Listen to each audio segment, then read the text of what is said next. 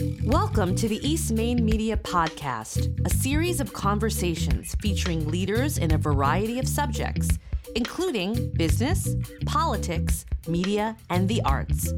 For more information, visit eastmainmedia.com forward slash podcast. Today's podcast is brought to you by JLC Accounting, bookkeeping, accounting, tax preparation, and advisory. Visit jlc accounting.com. And by Tap Into TV, original video programming covering topics of interest in New Jersey, New York, and beyond. Visit tapintotv.net. Now, here's your host, Brian Brodeur.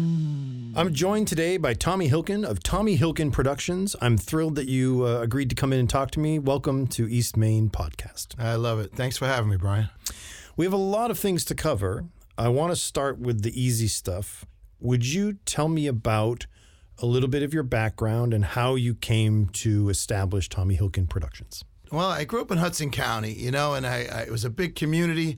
And when I look back on it, how I became Tommy Hilkin, I've been Tommy Hilkin my whole life, the brand, which is kind of fascinating. Not a lot of people get that. My name is Tommy Hilkin, but there's a brand behind Tommy Hilkin. Dig into that. I Yeah, want to know about that. Thanks. I think even like at five years old, you know, I knew that there was something to being Tommy Hilkin. No matter where it was, I've always had like two names that were actually one name. Everybody always says, "Here's Tommy Hilkin." Hey, Tommy Hilkin. Hey, never Tommy, never Hilkin. Always Tommy Hilkin. so it was kind of like I guess growing up, you know, in Hudson County, you know, everybody had their role to play when we grew up as kids. You know, and some people stood out, some people were athletic, some people talked. But I can remember just being at the schoolyard and everybody having their opportunity to speak and talk and be themselves. And, you know, what a great place to grow up. What a great community. So much different than you'll see today growing up. You know, I still have friends that now I still get together 55 years later. Wow. You know, we still hang out, we still see each other. And I'm talking sometimes 30 of us getting together. So, you know, establishing myself as Tommy Hilkin, grew up, blue collar family. You know, dad would have rather seen me work a job because that's what he was used to and be comfortable with. So I used to always joke and I'd say, What did I parachute into this family? You know, uh, we could even discuss where it came about. We grew it. You know the story of two cops and a clown. Tell me about that. I was going to ask you about that. Yeah. Everybody loves to hear that. It's it's a great story. It's uh, I'll tell you a real quick story. How I tell everybody about it is, you know, growing up, my dad was, you know, he went to work and he worked hard. You know, I'm one of six kids, so I get the whole concept. He's a blue collar guy. You know, you go to work, you get your paycheck, you come home, you take care of your family. Great way to look at it. Great way to do it. So my brothers, you know, grew up the same way, and they decided that they'd be cops and I'm the middle of the two. I have an older brother, younger brother, both cops. So throughout my life, you know, I never realized where I fit in, and the conflict always was I had a completely different personality than anybody in my family. Hmm. So confusing as a kid. Like, what's wrong? You know, what did I just parachute into this family? How did I get here? You know? Yeah. So my dad used to always tell everybody through the years, these are my boys, two cops and a clown. Right. And at first it would hurt and it would bother me, you know, and you know, people like, Oh, that's hysterical. That's funny. I go, Yeah, but it took me a little time to adjust to it, thinking that he was really busting my chops. But then I realized he really enjoyed it. You know, so I always finish it like this. Here, here's my boys, two cops and a clown. So when my dad passed, who did they have do the eulogy? You know, naturally they asked the clown. And when I got up there to talk, I said, you know, the reason I'm up here and not my brothers is the only words my brothers know are license and registration. oh, boy. yeah. So that's how that went. That's amazing. Of course, rewinding the tape a little bit, you know, we met at a, an event that you spoke at, and uh, Right. I really connected with what you had to say to the group, and it immediately identified that you had a lot of wisdom and knowledge to share. So that's the backstory of why I wanted you to come in here. Of course, the two cops and a clown story was uh, was part of that presentation, which was great. I love it. I And wanna- I, I even tell people, you know, thinking about it, you know, I, I talk to young professionals now and I say, you know, I'm a man full of wisdom now and I can share my wisdom. And I said, I'd like to think of myself as a wise guy, but in New Jersey, you just don't want to go around telling everybody you're a wise guy. That's true. it, it has a, an extra connotation. yes. I want to connect that story. And of course, look, you have a very genuine and robust sense of humor, right? That's part of your brand, your mm. persona, who you are, and, and of course, what you do as a, a speaker and a coach. I want to connect that story, though, the two cops and a clown, and how you've connected that to your, as you said, 30 years of being self employed. Mm-hmm. How do you see that connected to that path? Well, the interesting part about the question is where did I fit in? How was I going to fit in? And the odd part about it was I accepted somewhere along the way that just maybe I wasn't going to fit in. Right. Now, even if I went and I worked a job, I was always a good guy. I was always well liked, but I just didn't like being a worker. And I really, the biggest, toughest thing for me is, and I can say it now, I don't like taking orders. And I mean it deep down in me. It's not something I created. I mean, it's deep down in my soul. I don't like taking orders. You know, you'll have to be a very special person in my life for me to actually listen to and accept. You better have done something that I'm interested in, or I just won't take any orders. I don't take advice if it's unsolicited. I've always had that wall up. And I, here's the story the greatest thing for me, I, you know, I'm 59 years old now, and I have a full understanding of not really worrying about it anymore and questioning why and I just honor it as it just is. Yeah, yeah. So I no longer have that burden on of like how come and why should I change it. You know, I've really, really became me. That person who I always wanted to be, I became me to the point of this is who I am. I might be annoying to some, but overall I know I do good. So what I did was I realized that I was different, but I had to find a platform for it. Hmm. And I truly lucked out you know, 29 years old, my friend showed me a magic trick. So here I was. I had three kids already, a family. Yeah. My friend shows me a magic trick, and I, I was delighted. I went and started showing everybody and everybody. I was making a little red handkerchief appear and disappear. Like a sleight of hand thing. Sleight of hand Yeah, thing. Got it. But you know, just literally going everywhere I went, showing people this. And all of a sudden I realized that, wow, this was fun. I was interacting with people. And you know, you've met me and we've discussed this. I'm such a people person. I love people. So the more I can interact with people and laugh and enjoy, two words I use now that are only in my life. I have to enjoy it. I want you to enjoy it, and I hope it brings you joy. I really only want to do things I enjoy now, but let me take it back to, you know, going back on why I did this. So I started doing the magic trick, started interacting with more and more people, getting people to smile, laugh, enjoy. And then it started to grow. I, I got so much from it. And I will say this these 10 years that followed that little magic trick were the best 10 years of my life overall as far as being fulfilling hmm. and enjoying because I learned to be the most creative person you could ever be. And I create live. Uh, It's another thing I learned about myself. When I'm on stage, it's never about a planned performance. I'm a creative. I create on stage. Whatever's happening around me is the funniest stuff ever. And that's how I built my career. But I realized I could interact with people and I love people. So the magic started to do that. Then I started to purchase more and more magic. Six months later, I remember exactly where it was. Someone asked me to do a birthday party and they were going to pay me $95. And that was back in 1989. $95. It was the Burger King on Bergenline Avenue in Union City, second floor. Wow. And that was it. So then I was in front of an audience, Yeah. an actual sitting down audience, and never looked back. So, okay, there's a lot to unpack there. I want to sort of bring listeners up to date because there's you, Right. but you also have you know your platform, your company, you know Tommy Hilkin Productions. Mm-hmm. Can you give me a scope of all the different things you do in the world professionally now? Well, for myself and people I deal with, I didn't want to build a bureau or an agency. I would rather refer people. I've always made money by referring people and ref- people referring back, that it just continually moves. But now in my business, what I grew into was I realized that as an entertainer, I was on stage and I was very comfortable on stage. And then I started to meet a lot of people who weren't.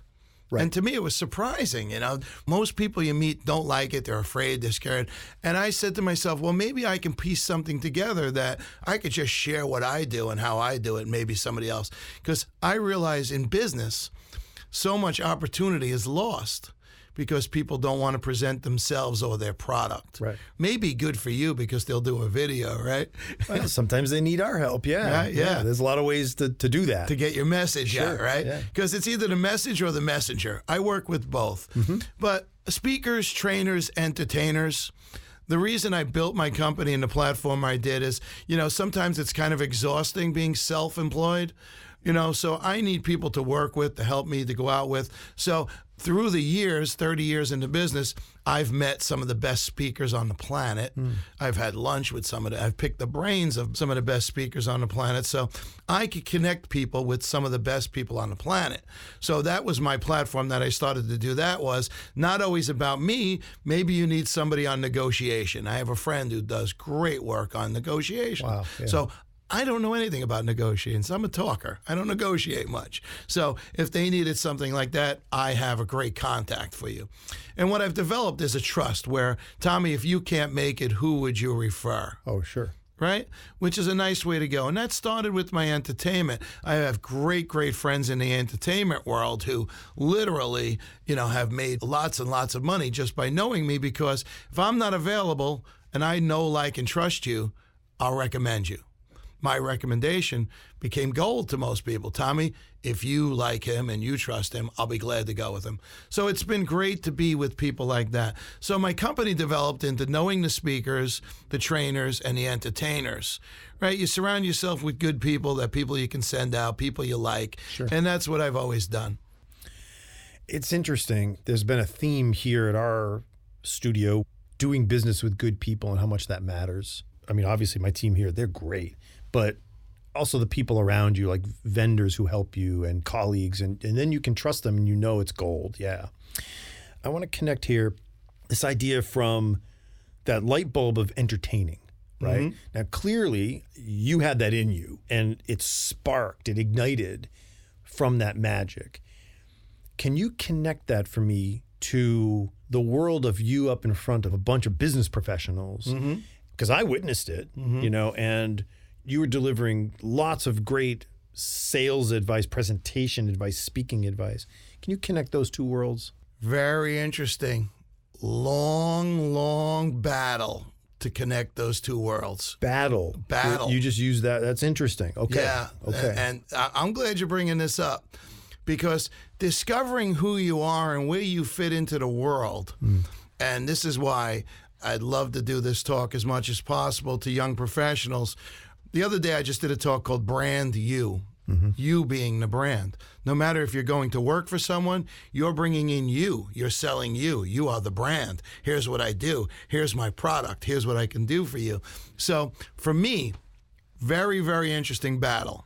I was an entertainer, thoroughly loved everything about being an entertainer.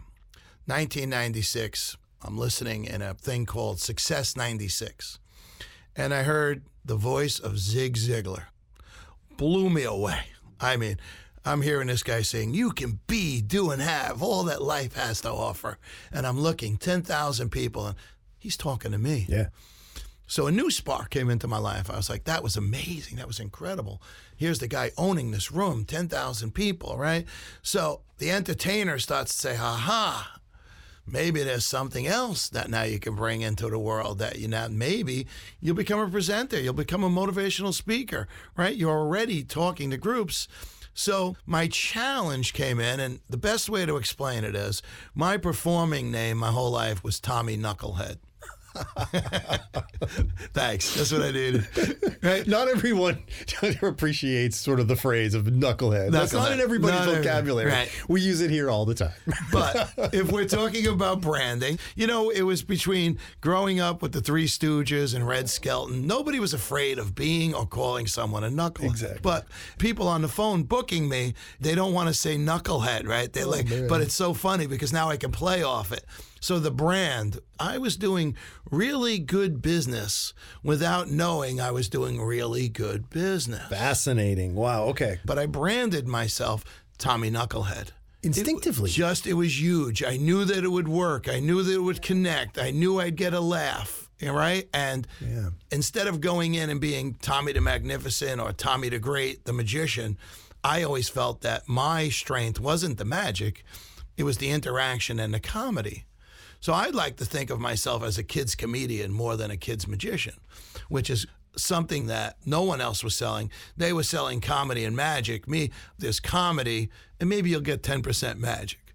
So I was Tommy Knucklehead, and then I saw this great motivational speaker, Zig Ziglar. So now if I look, the silly guy over here and, and this brilliant orator. So now I look and there's this big gap. You felt a disconnect there. Oh, disconnect. How do I become that? Hmm. How do I get this Tommy Knucklehead guy to become this? And this took a long, long time. So, what happened is to show you how I closed the gap. Took me a while. People were telling me you couldn't be Tommy Knucklehead as a speaker. Chances are, if I went out into the corporate world as Tommy Knucklehead, I would have been better off Hmm. and delivering my message as, "Hey, we got to you got to get this guy. His name's Tommy Knucklehead. He's motivational. He's inspirational. He's funny. He's hysterical."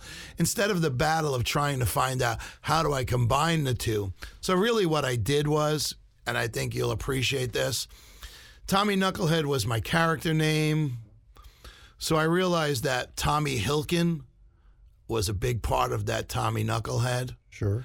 So I had to create the Tommy Hilkin character, if you will, that included Tommy Knucklehead. So as you you know, when I speak, there's humor, there's fun. Sure. I'm talking, I'm busting chops with the audience because that's me. That's right. That's it's me. authentic. It's authentic. It's authentic. It- So what happened was, what I thought was that Tommy Knucklehead thing was really Tommy Hilkin. Hmm. It's his way of teasing, having fun, making you smile, love. It's my way of love. That's right. You know, my, my sister used to always say this, and you, you'll love this. She'd have people over I never met before, and she would always say, Listen, if Tommy's not busting your chops, chances are he doesn't like you. So if he's busting your chops, it's a good thing. So my sister used to always have to put a disclaimer on me when we had family events, Right. you know, which was great. I- Yeah, I- don't, I- yeah, don't worry. That's okay. Tommy likes you. Yeah, sure. Just I- pet him, he'll go away. That's right. Yeah, don't You know? worry. Yeah, I was like that nasty dog. Just pet him, he'll go away. So putting it together was I realized that I will go through the rest of my life honoring, loving, and caring about. I know this is nutty. People are saying I'm talking to myself in the third person, but I'm the brand Tommy Hilkin. Sure. A powerful force. I recognize that. That you know, people enjoy being with me. That's a good thing. People enjoy listening to me speak. That's a good thing. I used to get so confused about it. Now I just go out as Tommy Hilkin. We'll be right back to the conversation after this brief message from our sponsor. Today's podcast is brought to you by JLC Accounting, bookkeeping, accounting, tax preparation, and advisory. Visit jlc accounting.com. And by Tap Into TV, original video programming covering topics of interest in New Jersey, New York, and beyond. Visit tapintotv.net. Well, what occurred to me in that explanation, that story, thank you, was by definition, Tommy Knucklehead is unpretentious, you know?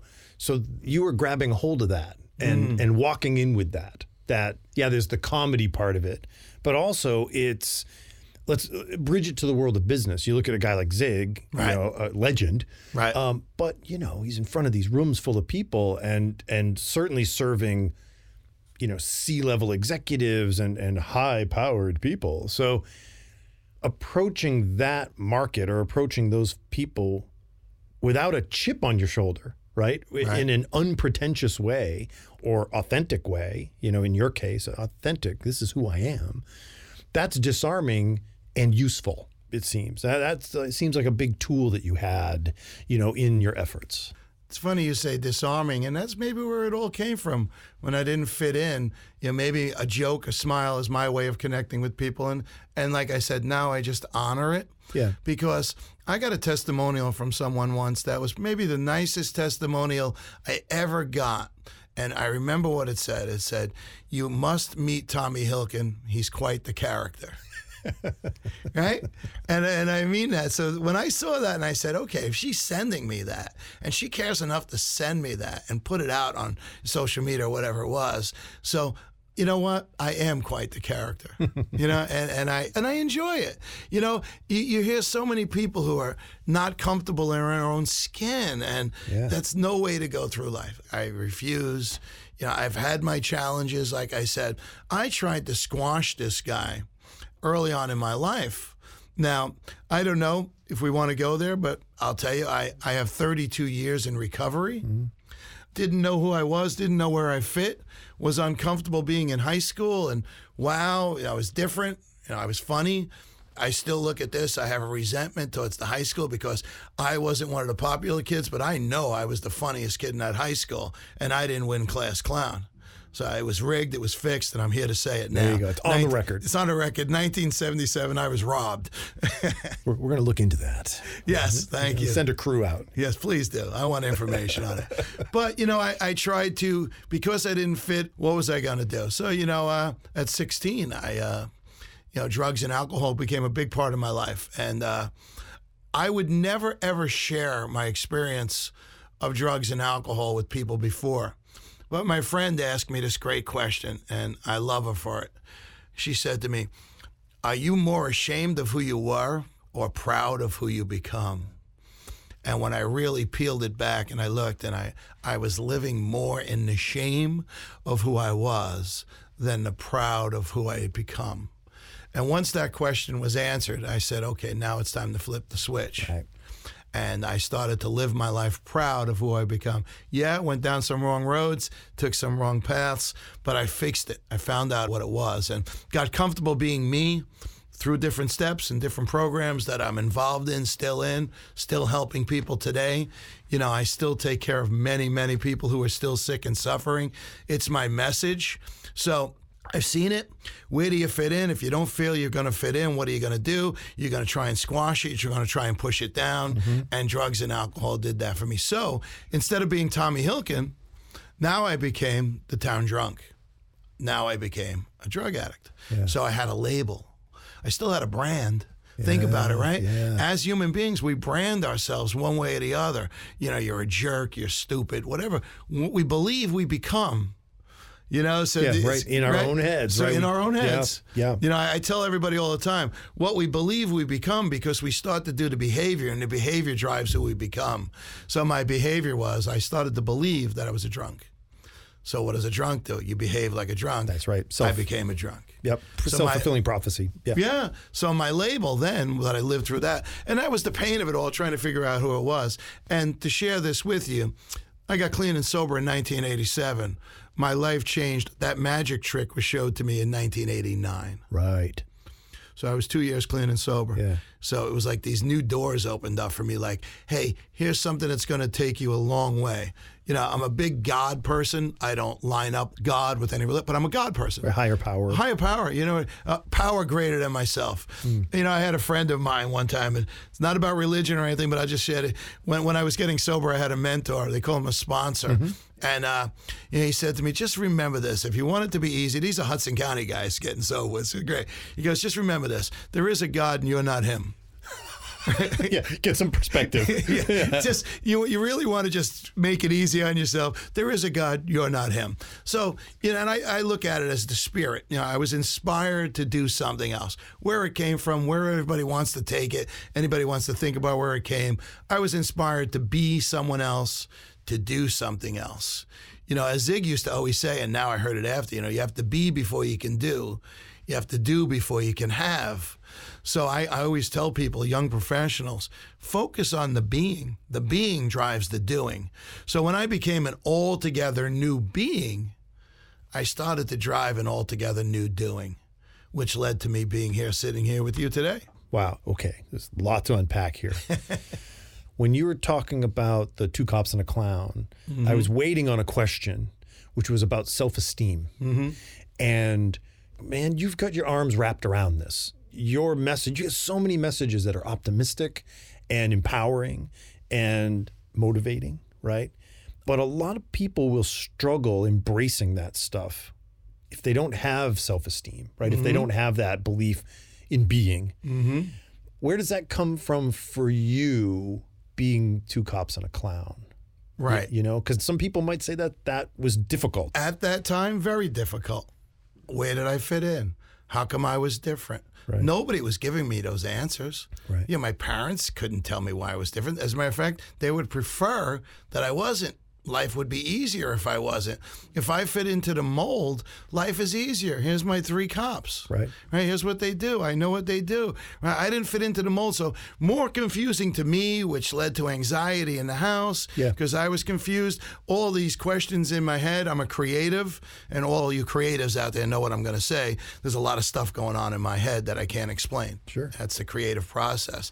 So more about back in the day, they used to call it self-esteem. Right. Right. But what I like to look at and what I talk to people about is more about the self image. No one will ever outperform the image that they hold of themselves. right. That's the bar that people have. That's your bar. Yeah. And until you change the image, the picture in your mind, nothing will ever change. You'll stay at the image you hold of yourself. Now, the image I held of myself as, you know, scared and afraid and turning to drugs and being a drug addict, that image, right, to change it, I have to have a new level of awareness. So I had to be understand that there was a different route, a different way to go. But I had to create a new image of myself being clean, sober, confident, having courage. All Those, these those don't automatically go together. they don't automatically go together. It was a process. Yeah, yeah. Step by step by step. Really what had to happen was I had to clean house. Yeah. And what I mean by that was, you know, to make room for the great, sometimes you got to give up the good. Wow. Just like your hard drive, sometimes you got to remove stuff to put new stuff in. I, I think of human beings, the mind as like a hard drive. Sometimes you got to take stuff out and put new stuff in. Right. You know, people always say, "How do you get rid of a habit?" Well, you don't get rid of a habit. You got to remove a habit. But the quickest thing you have to do fast is replace it with a new, better habit Wow. the mind and the universe doesn't like having a vacuum. So if there's an empty space, it's going to fill it. Yeah. So be careful what it's getting filled with. If it's not being filled by you, it's going to be filled by something. So literally, what happened was I, uh, I'm going to say me, but I think it was a little beyond me that the image started to change of me or who I was, and because for the longest time. Man, that was great. Man, that was great. You were great. Man, you're so funny. That's fantastic, right? And if you're not absorbing that and taking that in, it just becomes absolutely mumble, like Charlie Brown. Yeah, right. right. It Yeah. no longer resonates. It's just something I'm doing. Mm-hmm. I'm not getting any joy from it. So, changing the image of myself, and I've had to change my image of myself in my mind many times over. You know, who am I? What do I do? You know, I'm, I'm husband, brother, father, grandfather. You know, these are the roles I play in life. They're not necessarily my identity. I might be funny and I might be great around my grandkids, but I'm not always Tommy Knucklehead. Sometimes I have to be grandpa. Sure. You know, so I get it. I'm not always going through in life being Tommy Knucklehead. So the identity and the role thing really came together for me. But I created this new image that really, really carried me. But I want to share this with you. I got in a little bit of a slump doing a lot of performing. There was a time I was doing 300 gigs a year. Whoa. Yeah. In what geography? There was times I was flying to Japan and doing four shows a day. And throughout New Jersey, there isn't a spot or a banquet hall I haven't performed in or a club I haven't performed in. So, had show, will travel. That's the story of my life. It's in my trunk right now in my car still. My show's in my trunk. My sound system's in my trunk. Somebody calls me now on the way home. I can stop in and do a Wow, show. wow. Right? So, this is the way I make my money, you know, and it, it's fun. Yeah. But I'm always on the road, always going. So, 300 shows. But I did so many that I became numb. Mm. And now it was just a process I was going through. And when that happens to you as an entertainer, if you're no longer getting anything. So the reason I brought this up was Yeah. I guess it's about four years ago now. I looked and I said, wow, this is what you chose. This is what you're doing. What's going on that you're not enjoying it? So I took a good look. And what I started to realize was I was just giving, giving, giving, giving, giving, and forgot to receive Wow. All output. all output. Yeah. So getting back in your car, exhausted, running to the next gig. By the end, all output, right? But what was the difference was when I first started doing this, I got so much joy out of it that it was my recharge. Sure. Everybody had a great time. Tommy, you were fantastic. And I needed that in the beginning a lot more than I do now. Yeah. I enjoy it. I appreciate it. I honor it, but I don't need it like I used to when my image was different. Early on in performing, I needed to hear you were great. to build my self image from the outside in until I learned from Zig hmm. that the image gets built from the inside out. Wow. Did you feel you had something to prove in the early days? I think everybody does. Yeah, yeah. I think everybody does. And it doesn't matter who it's to prove it to. Right. Well, it's yourself, right? Right. It's internal. Right. Then it flipped. You realized mm-hmm. that it's all output. What happened? Well, that's interesting. I recognized it and I said, wow, there's people smiling, laughing, clapping, right? Honoring my entertainment. And I use the word honor a lot, and I always will, because when we honor things, when we really embrace them and make them part of us, it changes your world. Hey, that person really likes you. Honor that. I mean, really honor the fact that someone likes you. That's where the joy comes from, where you know that, hey, I'm a good guy. That's when I when I say I honor myself now. I, I know I do a good job as a human being. I know that. And it makes me happy to know that. You know, we're here to serve. It's not about, oh my goodness, look at me, the entertainer, like it used to be. Now I serve. So what happened? The switch came on when I started to absorb the smiles Right. the applause, the thank yous, the gratitude that I had for the people in front of me. Now, instead of it being about me, it was about my audience. So whenever I get stuck and I'm struggling, it's usually because everything is self centered. Hmm. I'm a very self centered person if I don't watch. A man met me years ago and I was on a recovery retreat. And a guy met me at the door and he said, I know who you are. You're the great I am. And my first response was, I want to punch you right in the face. Who are you to tell me that? right. Right? So I spent the weekend there discovering what he meant was the great I am. The world evolves around me. And I remember his name was Rusty. At first, the first day, he's right in my face, you're the great I am. So why did he say that? How come this came into my life? And by the end, I'm a completely different guy by Sunday afternoon than I was Friday night. Mm, mm. And I seek out Rusty. And I said, I want to thank you, man. This was so good this weekend. What you said to me was amazing. And I said, man, I wish I could stay here. And he looks at me and goes, You can stay here. You just got to become a monk.